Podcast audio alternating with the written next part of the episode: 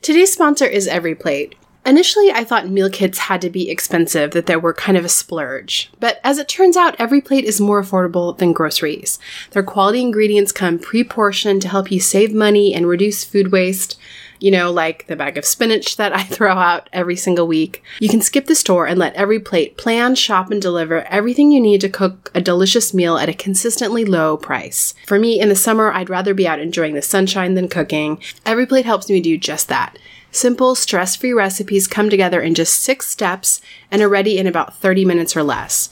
You can choose between 17 recipes that change every week and swap proteins and sides to your liking, so you can switch up dinner routines however you want. Every plate helps me experience more of my favorite things in life by saving me time and money, which means more money towards vacations, concerts, the list goes on. You can choose from classic plate, veggie plate, family plate, and easy plate preferences to serve up crowd pleasing meals night after night. Try EveryPlate for just $1.79 per meal by going to everyplate.com and entering the code SELFIE179. Again, that's $1.79 per meal at everyplate.com with the code SELFIE179. Today, our show is sponsored by Nutrafol. 30 million women are impacted by weakened or thinning hair. If you are among them, Know that you're not alone and there is a solution you can trust to deliver results. Thousands of women have taken back control of their hair with Nutrafol. Nutrafol offers targeted formulas for women that are clinically shown to improve hair growth and thickness with less shedding through all stages of life. Healthier hair growth takes time. You'll begin to experience thicker, stronger, faster growing hair in 3 to 6 months.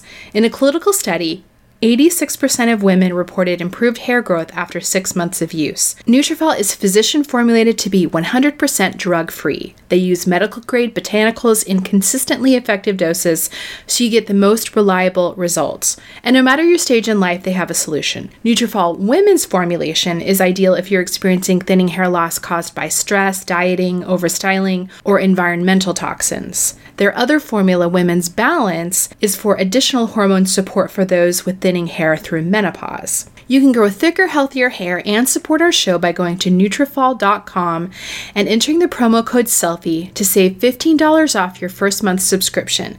This is their best offer anywhere and it's only available to US customers for a limited time. Plus, you get free shipping on every order. Get $15 off at Nutrafol.com. That's spelled N-U-T-R-A-F-O-L.com with the promo code SELFIE. Hello, I'm Sarah James, a lifestyle blogger and self help aficionado. And I'm Kristen Howerton, a writer and psychotherapist. And you are listening to Selfie, a weekly podcast in the Life Listen Network about two women embarking on a self care bender. We're both of the opinion that self care is important, and yet it's elusive. And while we may have all the information we need, we don't always get there. We want to explore different aspects of self care, from the silly to the serious, looking at body, mind, and spirit, and also just some random talk that's thrown in there for good measure. We also want to look at the defenses and distractions that keep us from caring for ourselves like we should. On today's episode, we are talking about sleep and Yep. how oh yeah how it can either be make you the happiest person ever or make you feel like you're living in a personal hell This is true. this is true we are talking about introversion versus extroversion and we're going to be looking into the myers-briggs personality test just a little bit and we are also going to talk about women who shave their faces Kind of scandalous, but I'm actually super excited to talk about that one. It's very popular. It's becoming all of the rage. Oh, it's a thing. It is. It's a thing. Thing. It's a thing. It's a thing, and it's a super fluffy topic, but I'm actually really excited to talk about it. I am too. I am too. But first, we have to delve into the big topic. The topic du jour: sleep. Sleep, which is a really big freaking deal. It is such a big deal, and I feel like there's probably a hundred podcasts out there that are solely devoted to sleep. So we're going to try to get as much in as we can. But Yeah. Um, I think last year, remember when Arianna Huffington's book came out? Oh, yeah. She wrote a book about sleep. Well, first, I think the TED Talk was first. She did a TED Talk on sleep. It went crazy. Everybody was sharing it, like, oh my gosh. And then she wrote an entire bestseller on sleep, which I own and read. But, you know, it's so funny when we talk about sleep. It almost seems absurd because it's a practically involuntary action.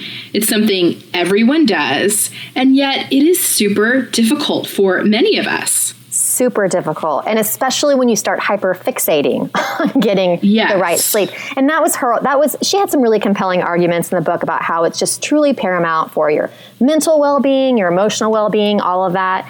Um, and she really basically said by getting your sleep in order, you can quote unquote take back control of your life, which seems Well, very dramatic. It is very dramatic, but let's talk about some of those actual health ramifications. Like, let's talk about the science part of sleep for a second. And then I think we should dive into you and I have both had really terrible experiences around sleep and insomnia, um, which I think is true for a lot of people. But Absolutely. So it's not just Arianna Huffington who believes that sleep is important. I mean, you know, national literature on sleep does indicate that it can affect everything from the way that our heart functions to our immune system. Um, it can affect our weight, which is kind of scary. You know, and then obviously it can affect our emotions and our ability to regulate our emotions, our ability to think clearly, to process well. It's a big deal. It is a huge deal, and I think all of the things you just mentioned, it's it's so true. And emotionally, physically, all of it. If you're not sleeping well, things are not good. Let's just put it that No, way. things are not things good. are not good. So when did you start experiencing issues with sleep? Well, Sarah, sadly, I remember seeing a doctor about my insomnia when I was in grade school. No. So I have always struggled with sleep, with with falling to sleep. Um, I run anxious, which you know. I think this is something that is relevant for a lot of people who deal with anxiety, but I always struggled with sleep and I have ebbed and flowed throughout my life. Um, and to be honest, before I had kids, I could kind of mitigate my sleep issues by I would just sleep in, you know. I might have trouble falling asleep, but I would sleep in. Right, right. But then once I had kids, it's like you got to be up. You got to you got to be up to take them to school. And so if you can't figure out your sleep issues, you're kind of in trouble. And so I can absolutely attest to sleep affecting um, my emotional stability. When I don't have enough sleep, I can spiral into depression and anxiety. Um, I'm irritable with Yeah. my kids. yes. But you know, I mean, I also think that any parent automatically deals with sleep issues. Oh, absolutely. That first, well, they call it what? The fourth trimester. When you have this Right. brand new baby that's on the clock feeding 24 hours a day, on and off. And for a lot of people who are lucky enough to not have dealt with sleep issues before, this is like throwing them to the wolves. Yes. And, and so there, there's all the hormones going on. Let's just take away all of what's going on in a woman's body after giving birth which is a lot. which is a lot, which is a lot. But then you throw not sleeping in there, and it's no Yeah. wonder we're all walking around like absolute zombies. Right. And zombies, but also we're emotional and we are, you know, not thinking clearly and we are maximizing, you know, you know, you you are less able to deal with life's curveballs when you're running on less sleep. You know, I've been lucky enough as a child and really almost all the way through college in my 20s, I slept pretty well. It wasn't something I ever really thought about. I just went to sleep. I woke up. I've always been a really super early riser, but it was not an issue I had until the summer of the summer of 2013. I remember it so vividly. Well, I remember it too, Sarah. You know, it's funny because I do feel like, just, you know, to give a little backstory to our friendship, I do feel like when you, that was probably when we started getting closer. Yes. Because you were really dealing with insomnia in a horrible way, and I had dealt with it too. And so, you know, we were, that was kind of a, I, I feel like a marker in our friendship where, you know, we kind of dived a little deeper into, you know, it threw me for an utter loop. Essentially, what happened was one night in June, I didn't sleep. Then I woke up the next morning and thought, well, that's kind of odd. And I kind of feel like right now, but you know, getting on with my day. And then the next night, I didn't sleep. And then the next night, I didn't sleep. And it turned out that entire summer, I didn't sleep. I would pass out from exhaustion at 5 a.m. and then I'd get up with my kids at 6:30. And I it was horrible. It was Yeah. absolutely horrible. And you know me, Kristen, I read all the books, I saw all the You do. doctors, I took all the supplements, I did the meditation. You did. I did it all. I You did, did it all. everything. And I could not go to sleep. And it was completely baffling. And now looking back, I think it was definitely something chemical that just, you know, it's like a switch in my brain went off. But it was so scary. And it actually led me down this a horrible period of my life of anxiety and depression that I didn't come out of till a year later. I started Yeah. sleeping, you know, about three months later, but that was kind of the start of just all the mental distress that not sleeping for three months will do to a person. Talk about torture. Absolutely. You know? Yeah. And that is what it feels like. I mean, if anyone's dealt with insomnia, or even if you've dealt with a situation where you couldn't sleep, whether it was your your kids kept waking you up in the middle of the night or a barking dog, it does feel torturous. And in fact, it is a form of torture. Sleep deprivation literally is a form of torture. It so is. it it really can mess with you. And I think the answer is different for everyone because I'm sure people are wondering, well, like, what happened? What happened what to make happened, you? Sarah? Well, I'll tell you what happened. Well, you know, after my thousand books that I read and all of my mm-hmm. supplements literally lining my counters, my Yeah. wonderful physician just said, We have to reset your brain. That's what's going to mm-hmm. have to happen. And we, we have a chemical issue and we're going to have to address it chemically. At that point, I was really spinning in an anxiety spiral. And she said, You need to take a Xanax, a very small dose of Xanax before you go to sleep or before you attempt to go to sleep at night. And I think that's going to help curb this anxiety and this horrible, you know, cyclone that I had created in my own head. To which I responded, I could never take a Xanax because if I do, I'll become addicted and then my life I'll lose everything and I'll end up in a Yes. sleeping bag underneath an underpass for the rest of my life because you know, I'll throw it all away. And I remember her looking at me and just saying, Sarah, you are the only person in Southern California that I'm going to have to beg to take a Xanax. Was like- but I pushed back, did I not? I pushed back for Oh, probably Sarah, a month I mean- and a half. It was ridiculous. Yes. I think I was asking you to get on the sedative Oh train my for a while too. And it took me a long time, but finally in August, when I thought, okay, things are not good. I can't even relate to my family. I can't take care of my kids. I can barely drive, you can imagine, right? So I did. I took this little baby dose of Xanax, and what do you know? I fell asleep. And I had to do Mm-hmm. that for a couple of weeks to get my body right and my brain right again. And then when I was sleeping again, I just stopped taking them, and that was that. But you know what? I do want to put on my therapist hat for a second because I your fears while we are laughing about them, you know, I did work in recovery for a long time and these sedatives like Xanax, Valium, Ativan, they can be very addictive. It's a tough balance to figure out, you know, how do I start to get to sleep and do I need a sedative to do so if it's because my brain is running circles at night? you know and so it's like for some people you can take a sedative for a little bit kind of reset get back but for other people it can become super addictive sedatives are hard and then it's it's hard on the user end too because i also like i said have struggled with anxiety and insomnia my whole life so when i go in and ask for a sedative i'm sometimes treated like a drug seeker you know Yes.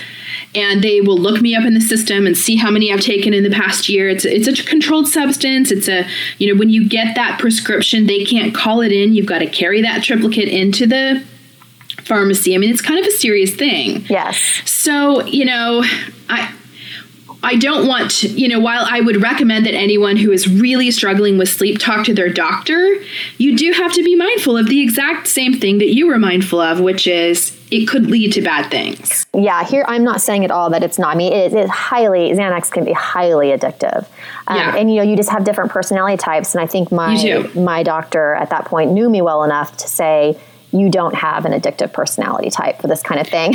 Which I, mean, trust me, I had like a little you're so calendar. controlling. I had like a Yes. calendar in my journal that I like mark a little X every time I took it. You know, Yeah. it- you know, just that's not going to happen. But it is. But you're right. Even if you um, are going to use it responsibly, you're going to have to deal with that kind of feeling of shame. Like Yeah. if I have to get a refill, or something. Mm-hmm. You know, it's kind of like the head down. I don't know. Totally. But otherwise, it's not sleeping. And I am no physician, but I remember my doctor talking to me about the difference between that and let's say Ambien. And she said, you know, for her, it just felt for my specific situation to be the better choice opposed to an Ambien that, you know, just can really knock you out. And the next day you're feeling completely groggy because it has a much longer half life and all of those things. So, yeah, it's very yeah. much a personal decision.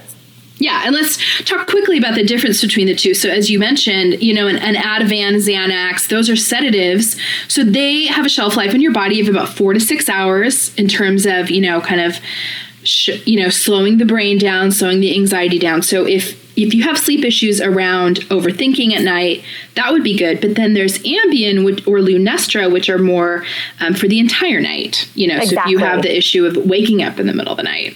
So I don't think Arianna did she talk much about pharmaceuticals in the book? She didn't, and you know, I, I think that. she was address she wasn't addressing so much folks like us who have insomnia. I think she was addressing more so the people, which is also me, who struggle with just the self care aspect of sleep, of Absolutely. putting themselves to bed, which is hard, which is crazy because, like many self care things, we know it's good for us Oh, so why yeah. don't we do it? Why don't we put ourselves to bed at night? Why don't we do that? And that leads right into her 12 tips for better sleep, which I think a lot of us have heard a lot of these tips over and over. And, you know, how they work for each person, it's just kind of a crapshoot. Obviously, keeping the bedroom dark, quiet, and cool. And I do think, you know, Kristen, we were talking about this a couple of days ago, that the bedroom is a very big deal. What's going on in the bedroom can really affect whether or not you're getting good sleep or not. Yes. So I completely agree. I, you know, I like to keep it super cool in there, like really cold. I feel like I sleep a lot better in there. But the whole screen thing, you know, she talks a lot about, you know, um, no screens in the room at all. Charging. Well, let's let's fess up. I mean, okay, do you yeah. follow that? No, because I'll tell you why. Because my iPhone sits right next to my bed because it's my white noise machine. yeah, I mean, I also have my iPhone right by my bed, I which I know is you're not supposed to do that. Not supposed to do that. She says right here, even better, gently escort all devices completely out of your bedroom. But I will tell you, I am a white noise devotee. I love you, white we both noise. are. We both love our white noise. If something happens on my phone in the middle of the night and it stops, I will immediately wake up. which I don't think that's a good thing. I can't sleep without white noise. And my kids, I, my poor kids, they have white noise, so they'll probably never be able to sleep without it. But I just have to. I have to drown out all sounds. I'm a very light sleeper. Yeah, I, I, am very much the same way, which is nice when the, the times you and I have shared a hotel room.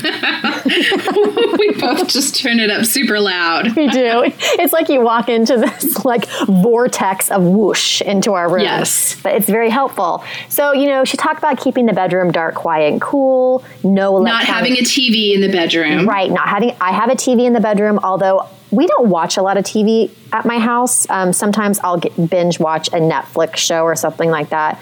But um, I felt, especially when I was dealing with the insomnia, that the TV just kind of kept me from feeling super lonely and scared and lost in the middle of the night, which it probably wasn't a good idea. But I, I just well, felt so lonely. I do think there is something to that. I think when you're really dealing with insomnia and you get woken up in the middle of the night and you start doing the countdown of like, no, I'm only going to get four hours of sleep and your brain goes crazy, sometimes you just need to watch a little, you know, Jimmy Fallon or something. Exactly. It's more just getting your mind off of it, getting your mind off. Because that was, I think, that is what drove me to complete madness was I was so hyper fixated on the fact yeah. that I couldn't sleep that I couldn't sleep. You know, I thought about it all the time. Yeah. So, yeah. And I think, I don't know, like I've always been anti TV in the bedroom too, just because I think it is a damper on intimacy. Because I think if you're falling asleep to TV shows, I don't know, like. Right. You know, if you have a partner, it's probably maybe better to talk, have human interaction, do other bedroom activities. You know, I just think the TV becomes a a way to avoid that well, absolutely. Connection. And I think we've joked that, well, many people joke. My husband has what we call TV induced narcolepsy. And any He single does. time he does, anytime a show comes on the television or a movie screen or anything, he falls asleep within two minutes. Yeah. Even, even a Broadway play. So it doesn't have to be a screen so much. It's just, I really, I don't understand what that is all about, but we don't have, don't, that's a whole nother, that's a whole nother podcast. I don't really know what's going on with that. Um, so, but you know, she said once again, your bed is for your, is for sleep and sex only. No working in the bed. How many times, Kristen, have you possibly written a blog post while sitting in your bed? I know I have. Um, how many times have I recorded? I'm literally in my bedroom right now. I'm recording a podcast. I know. Uh, Well, and I think that maybe we should touch back on this when we look into introversion because I think that has a bit something to say. Dustin always makes it. My, Dustin, my husband, always makes the comment how I always kind of retreat into my bedroom, even like in the Mm-hmm. evenings. Because it's quiet, it's dark. I don't want to be around a lot of people or a lot of loud noises. So, um, but it is true. Sleep and sex only. That is what Yeah. Mrs. Huffington says. Well, that's what she says. Although I do want to say, make a small point here with her advice. A lot of it is steeped in privilege and assumes that you have the resources, the lifestyle. I mean, I, I do think a lot of people get sh- sleep because their lives are such that they can't. You know, it's it, maybe they have you know a kid that sleeps in their bed or maybe they have a job where they really have to work at night you know. So i, I just want to honor that reality too that some of this is just not possible for everyone. I think that's a really, really good point. i think we tend to be performance over relationship or achievement over relationship mm-hmm. Which would be an interesting actual actually would be an interesting topic to look at. But you know i think our culture in america tends to be we're looking at what have we done versus who have we connected with. But I do, I do have to say that I think that any sort of meditation, any sort of light yoga before you go to sleep, just kind of letting the body wind mm-hmm. down, mm-hmm. is very helpful. I It agree, and it doesn't need to be a yoga class. It's you can Oh no, do some stretches in your bedroom, right? stretch, and I do think that you know it's you know what's funny is I'm sure you did this too, but when my children were small, you know we had a kind of a, a leading up to sleep routine, and so you know we'd give a bath and we'd read a book and they'd drink a special drink and we'd mm-hmm. cuddle. And then they'd go to bed. But it was you know a good 20 30 minutes of leading up to sleep in order to ensure that they sleep well. And it's funny that we won't apply that to ourselves as adults. Oh, absolutely not. And I think it we'll goes do right all back this to the for our kids. I know. And then you know i'll do all that for my kids. And then i'm like scrolling through facebook in my bed and then like wait why can't i sleep right now this very minute of course i can't sleep right now No, and I think that just covers all of the issues right there with self care and being a parent. Right, what you said, you could apply that to anything. That it's always, Oh my gosh. especially as moms, kids always coming first. Oh, my kid's set. They've got everything going. Homework's done. Clothes are set out. We've got the lunches for the next day. Everything, you know, I'm giving all this, but you know, that's about it when it comes to us. Because Oh my gosh. I mean, Well, how I much mean- more can you give? totally and that is absolutely my problem i mean something and and one of the compelling reasons that we wanted to do this podcast is i really find for myself my self-care is the very last on the list and my kids are well taken care of Right. but but myself i am i am very last on the list so Yeah. it sometimes doesn't happen at all I've got I've gotten pretty uh, I've really tried to change that for myself the past year and I've gotten a little bit better and it's really interesting watching my kids watch me take care of myself. And you know, cuz I think it conveys a very positive um, message to the kids Well, that you know I'm taking care of myself too. Yeah, I completely agree. And even on this topic, I mean, my mother did not have good self care habits at all, Mm-hmm. but she really failed around putting herself to bed. And I remember my mom would stay up really late. She'd stay up late watching TV or playing solitaire on the computer.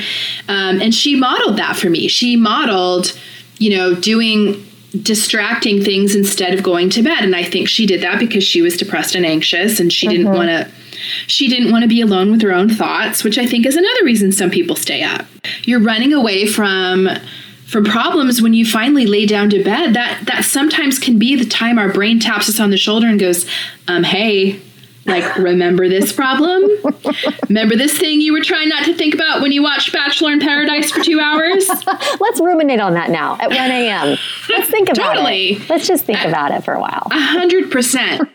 Which is why I do think that meditating during the day helps sleep at night because it forces you to kind of confront some of those mm-hmm. issues that you that you may be pushing out of your brain all day long so that it's not because really I do feel like sometimes I have a come to Jesus moment when I lay my head down on the pillow like oh all these things I haven't been thinking about today. Oh yes. Oh yes. And you know all these problems. When you mention meditation it does make me think of you know the calm app have you Yes. used that before? Okay, I love that app. I mean, I used Headspace for um, for several years, and then I just kind of wanted to change, and I switched over to Calm, and that's what I use in the morning when I meditate. But they have really cool sleep stories on that app. Have you Yeah. seen those? Um, Yes. Stories and such that you can kind of just drift off to at night. So it's not necessarily meditation in the traditional sense of meditating, but it is definitely takes your brain somewhere else. I love that app.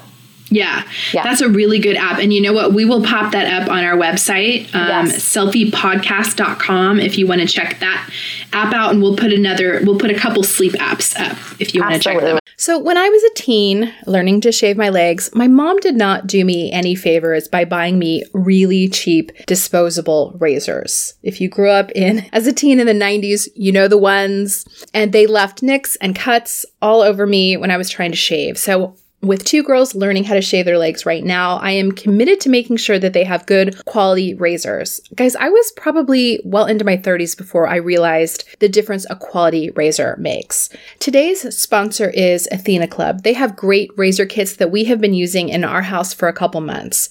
The razor blades are awesome. They are surrounded by this water activated serum that has shea butter and hyaluronic acid, so you get a silky smooth shave that actually leaves your skin soft and hydrated as opposed to stripped dry. And their blades are spaced out to let hair and shave cream pass through easily, so you don't have to make a ton of passes going over and over the skin to remove the hair. Fewer passes means less irritation to your skin, which cuts down on razor burn and ingrown hairs. The razor kit is only $9 with free shipping, and it comes with two blade cartridges, a cute little magnetic hook for your shower storage, and your choice of a handle color. I personally chose the coral. But what I really like about it is they have a ton of different colors black, white, pastel, neon. So if you have a big family like mine, everyone can have the razor in their own color so you don't get them confused. What I also love about Athena Club, you guys know I love automating things. You never have to worry about dull blades because they send refills on your schedule. You just choose how often you want them and they will send them automatically with free shipping. I would also highly recommend their Cloud Shave Foam too. It's insanely thick and stays on while you shave so you don't have to reapply. It leaves your skin feeling very moisturized. It's really, really good. If you want to try a great quality razor that cuts down on the wastefulness of disposable razors, try Athena Club Razor Kit. You can get 20% off your first order at athenaclub.com with the promo code SELFIE. That's A T H N A C L U B.com with the promo code SELFIE for 20% off. We've talked a lot about skincare on the show and specifically tretinoin. If you're not familiar, it's a retinoid, which is an active vitamin A derivative that's used to improve the texture, tone, and appearance of the skin. Today's sponsor, Dear Brightly, has a product called Night Shift, and tretinoin is the active ingredient in Night Shift. This is the only FDA approved retinoid for treating photoaging, which is premature skin aging due to long term sun exposure. Tretinoin stimulates collagen production to prevent and treat signs of premature skin aging from years of sun damage, things like fine lines and wrinkles, dark spots, uneven skin tone, and big pores. Tretinoin can only be acquired through a prescription, but it's 20 times more potent than the over the counter retinol products. It's one of the most well researched ingredients with over 50 years of research behind it for both acne and photoaging. I had a chance to try Night Shift and I'm really liking it. I have the unfortunate experience of having both breakouts and wrinkles at the same time, and it's great for both. I have seen my fine lines decreasing. I've seen my skin tone looking better and it feels really nice. If you've used an over the counter retinol before, you know it's really great. but a dermatology grade retinoid is even better. Night Shift is their dermatologist formulated serum that's tailored to your skin by doctors online. Dear Brightly works by you first of all starting by sharing your skin story with them, then a doctor evaluates your skin and your skin history. They then tailor your formula and write a prescription if applicable, and your tailored serum will be delivered to you in the mail. It's super simple and easy. Head to www.dearbrightly.com and enter the promo code SELFIE to get 15% off your first order, which is their very best offer anywhere. That's S E L F I E to get 15% off your first order at dearbrightly.com. Okay, so since we, you know, really like hanging out in our bedrooms so much, this is probably the perfect time to talk about some introversion issues. Well, you know what? I, to segue, I want to talk for a second. I want to get into the Myers Briggs stuff, but I do want to talk for a second about introversion and sleep because I think that this can be related, and I'll speak for myself as an introvert. I know often one of the reasons I don't put myself to bed is because I crave that alone time, and sometimes when everyone has gone to bed is the only time I can actually get it. Yes. Yes. And that's, you know, it's funny because it is such a double edged sword because, in essence, that is your own self care because you're giving yourself that time on your It's own. what you need to but refuel. It's, but it's keeping you awake It and is. keeping you from sleeping. You know, It is. how, how do you deal with that? it's really tough because you know I will t- I will feel like crap all day long for not having gotten good sleep, and I'll tell myself all day. You've got to sleep tonight. Tonight you're going to sleep. And then everyone goes to bed and I get like my precious like my, you know I am alone. I don't want to let go of this. I'm alone. you know, I just and it's so refueling. That time is so refueling. Yeah. And it's hard for me to to talk myself into like, well, sleep is refueling too. Oh, right, right. Because you don't have any alone time during the day. No, And so this- I get scarcity model about it. Like I want this time to myself. It'll never happen again. Now, looking at the glass half full, optimist side, I would say that as your kids continue to get older, that's going to be something that you won't have to be dealing with as much because you know they're not going to want to be around you at all. Uh, this is true. I just literally took my son to middle school for the first day, and he could not have expressed more that he did not want my presence there. right. Like he walked. I'm not kidding. He walked 10 feet ahead of me into the school because, you know, it's so embarrassing to have parents when you're in middle school. oh, it's the worst. Yeah, How like- dare you? Yeah, you don't want anyone to know you have parents. All right, so let's dive into a little further into personality types.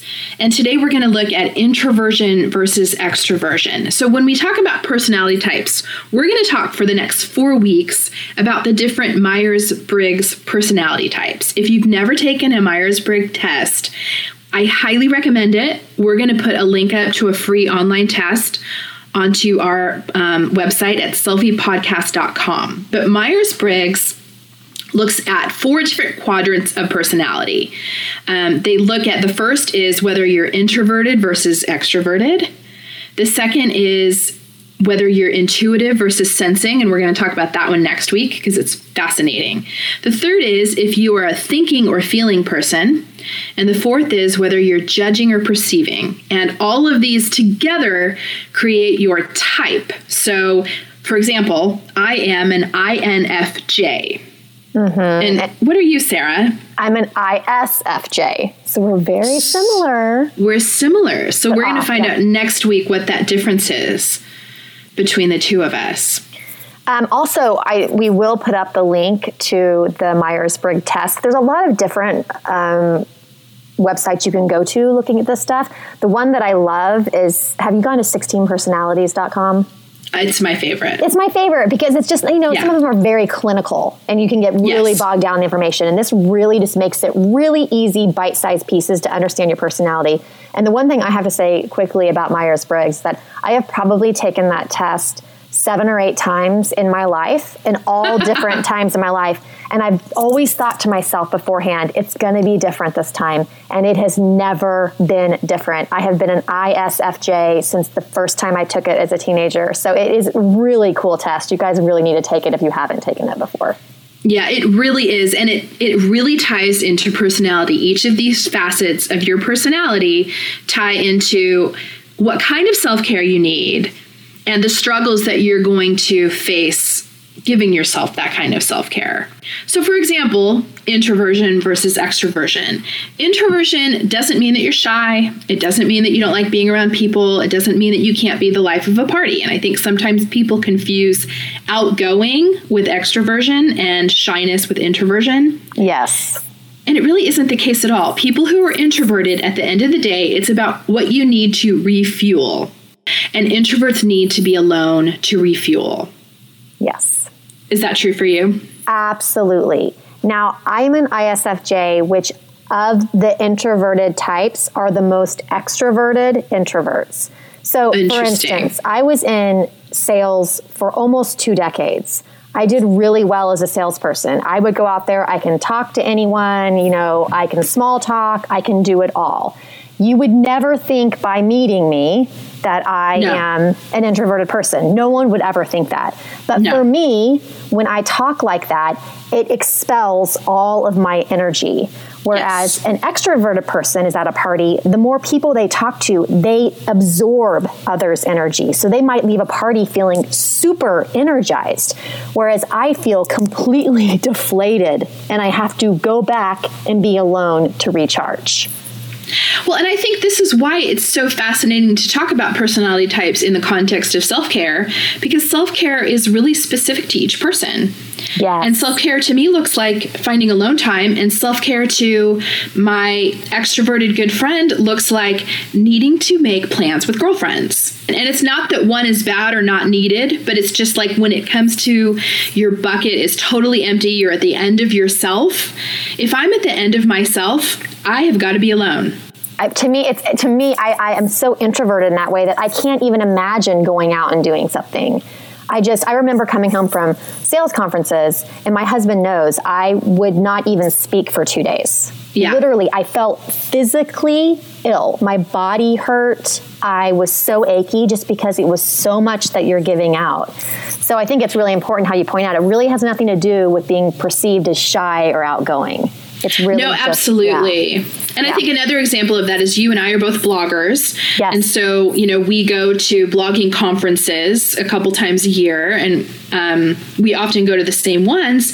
And you and I both have a similar personality. So we will spend that time. And, and it's, I, I love being around other people. And so we, you know, I know you and I go to a blog conference. We hit the ground running. We're going to dinner. We're staying up late with our friends, talking into the wee hours.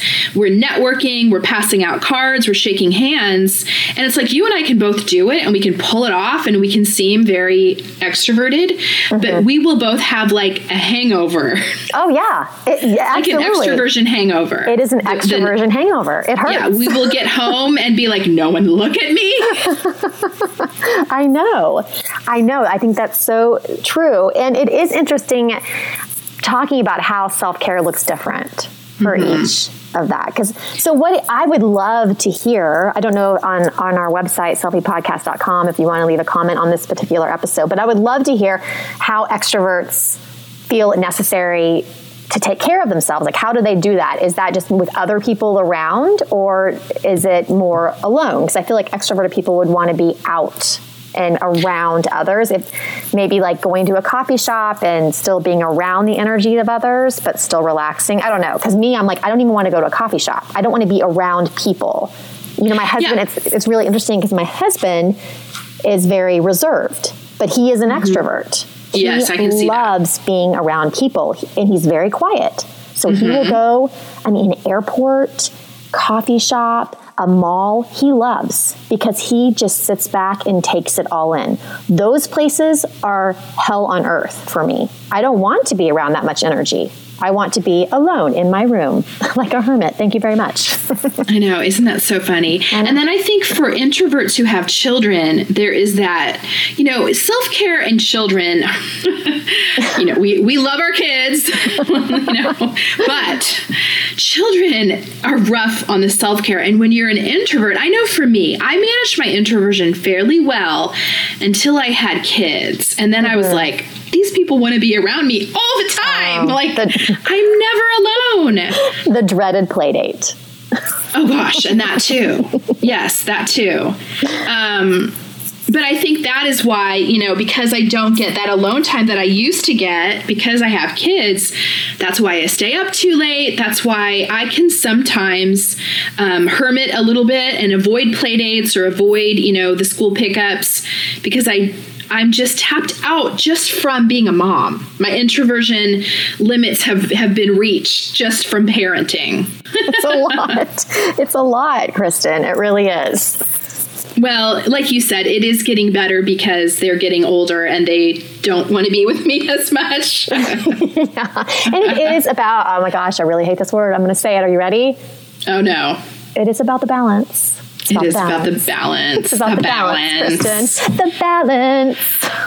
what even is the balance? I think that's the, that's the critical question that we're exploring in this entire podcast. What's balance? Oh, I know. We, we'll, we, we'll let you know when we find that out. Absolutely. I know. We'll, yeah, we'll we'll figure that out. Oh, okay, so is it time to talk about some face shaving? I think we're ready to talk about shaving faces.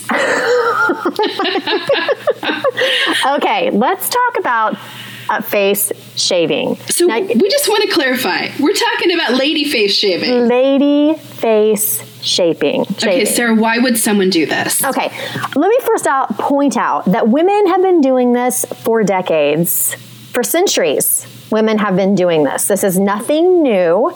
Um, it's not really so much an American thing to do, but people all over the world have been doing it. And Marilyn Monroe, Elizabeth Taylor, they shaved their faces, people. They shaved their faces. So I heard about it the first time probably five or six years ago. I had this beautiful, when I lived in Southern California, my friend Gretchen. I was in my late 30s. She was in her mid, middle 40s, early to mid 40s. And one night we were having cocktails and she told me that she shaved her face. And I, I didn't even know I didn't even know how to react to that. but she had the most gorgeous skin. I have to tell you that. Just so clear and smooth. And she was 44. So I said, please do tell, tell me some more. And she told me that she just would go buy those big bags of um, Gillette razors. You know, those like old school little blue ones that are disposable. Yeah. And the just ones you get in a hotel when you forget your razor. Totally. And she just go at it on her face. And I said, "Well, do you are do you have a hairy face? Is that the issue?" She said, "No, this is all about exfoliating your face." So it turns out that when you shave your face, it is like the best exfoliation you could possibly do. And Because you're taking off a layer of skin. you're basically. taking off the dead cells of the skin.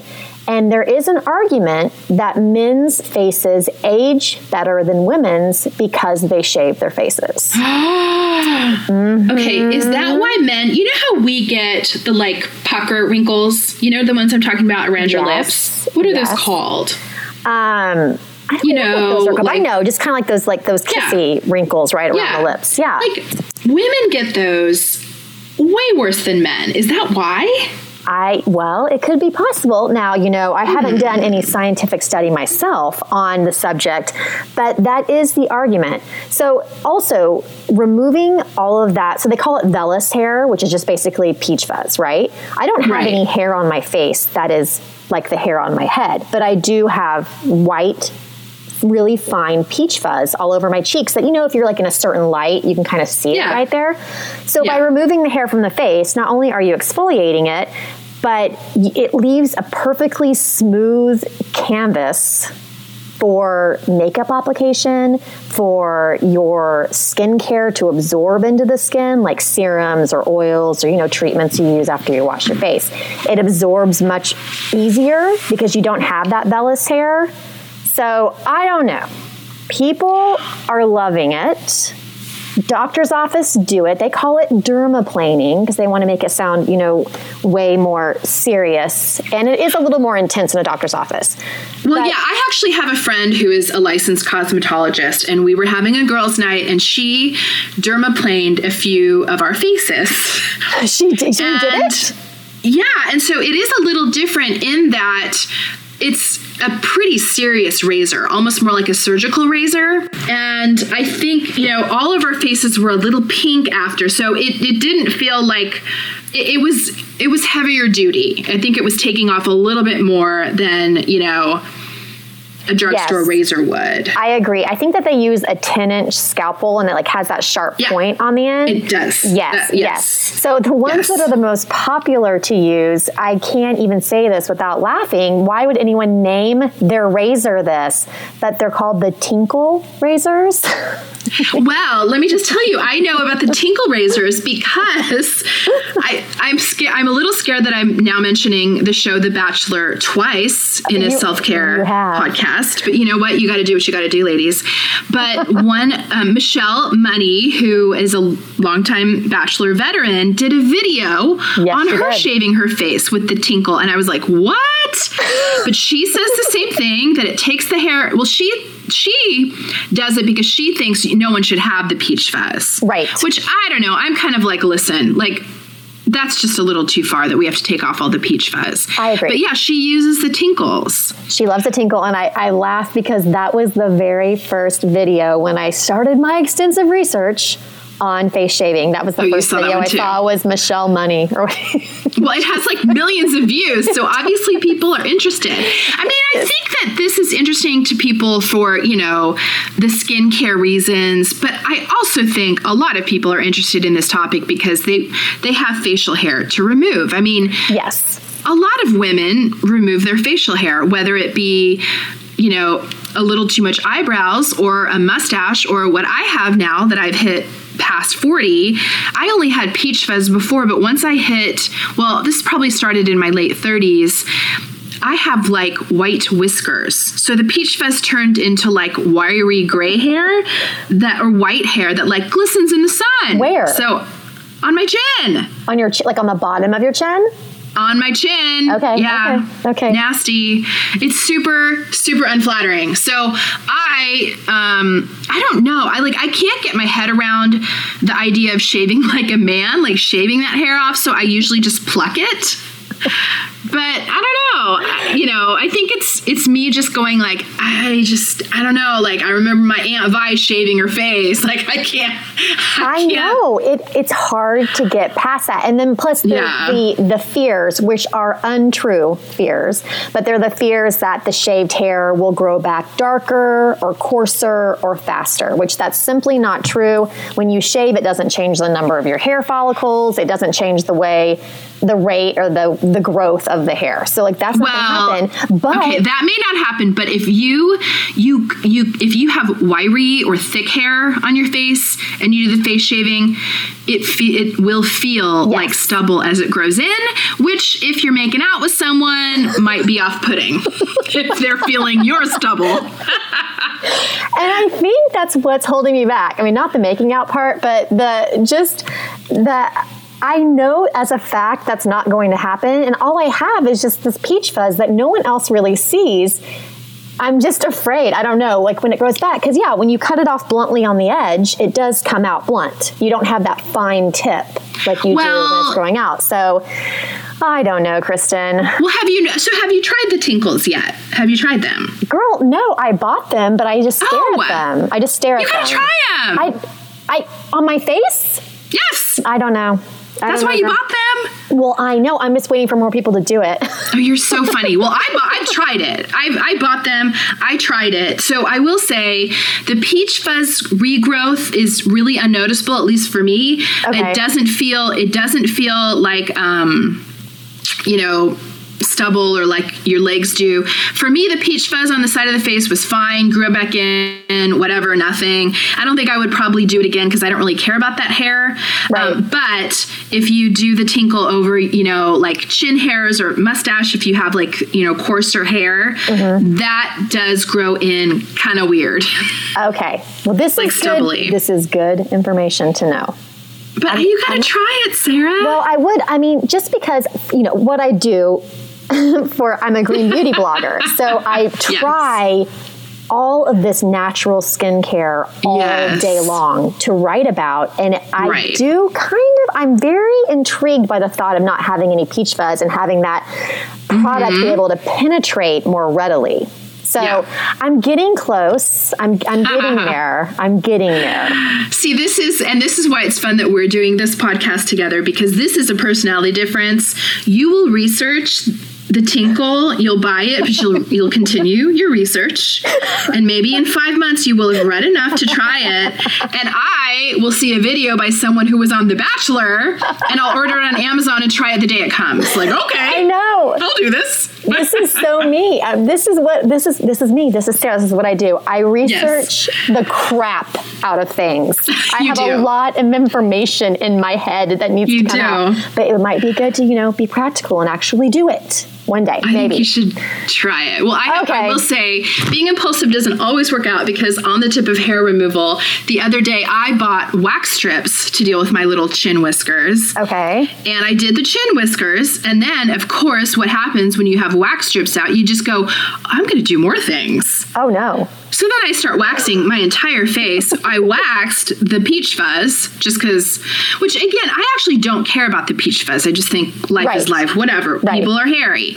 But I waxed all that. And then, like, over the next week, I got all, I got totally broken out.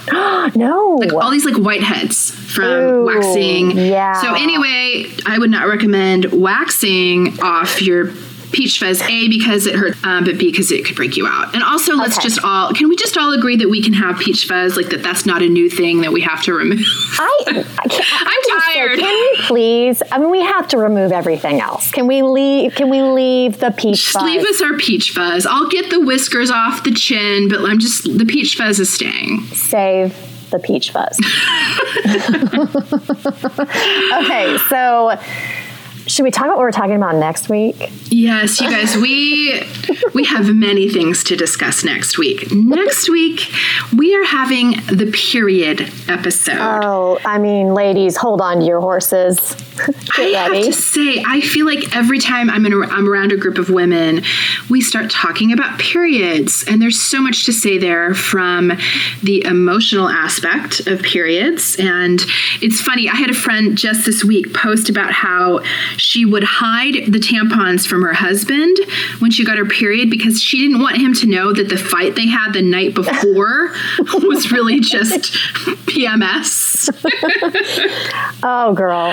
For the longest time, for the longest time, I thought that was just some crazy construct. I, I, I was like, there is no such thing as PMS. And then Oh, I had oh, mama. kids, and now I am, you know, 42. We're talking, I am in perimenopause land right now, and it is going down. It is. Look out. Yeah. Oh my gosh. We have a lot Lord. to say on the perimenopause, the, yeah, Oh, yeah. So yes. join us. Much to say on the period episode. Then we're also going to be talking next week. We're going to dive a little bit deeper into that second quadrant of the Myers Briggs personality, which is intuitive versus sensing, which is the one Sarah and I are different on. So we'll talk about that. Yes. And then finally, how about a little brow shaping for dummies? We're going to talk about brow shaping. I have a lot to say about that too because my brows are white. They White. are? Yeah. Well, Oh, you yeah. do an excellent job. And you're gonna, you're gonna have to roll with that because you know me with the bangs. I don't even know what my brows look like. They're just hidden, Oh, hidden back I- there, which is a good thing. My thing. brows are a lot of work. They're non-existent, and then they're white, as in like gray white. So, I once will give much advice. A random mishmash of topics. yes, all relating back to self-care in some way or the other. Thanks for joining us. Continue the selfie conversation with us on Instagram at, at Selfie Podcast and on Facebook at facebook.com backslash selfie podcast. you can also visit our website to check out the resources we've talked about in each episode at selfiepodcast.com. Make sure to subscribe to Selfie on iTunes so that you can catch up with us next week. A huge thanks to Shepherd Audio for our intro music. Take care.